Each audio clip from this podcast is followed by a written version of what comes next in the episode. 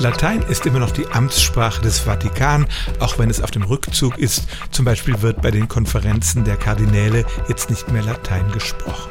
Aber man findet Spuren des Latein noch im täglichen Leben im Vatikan, unter anderem auch auf der Benutzeroberfläche von Geldautomaten, zumindest auf denen der Vatikanischen Bank.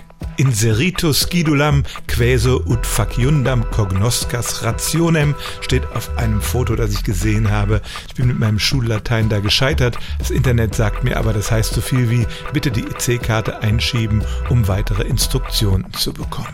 Also, Latein mag eine weitgehend tote Sprache sein und in täglichen Konversationen, selbst im Vatikan, keine große Rolle mehr spielen, aber es ist weiterhin die Amtssprache des Kirchenstaats und tatsächlich gibt es Geldautomaten mit lateinischem Interface.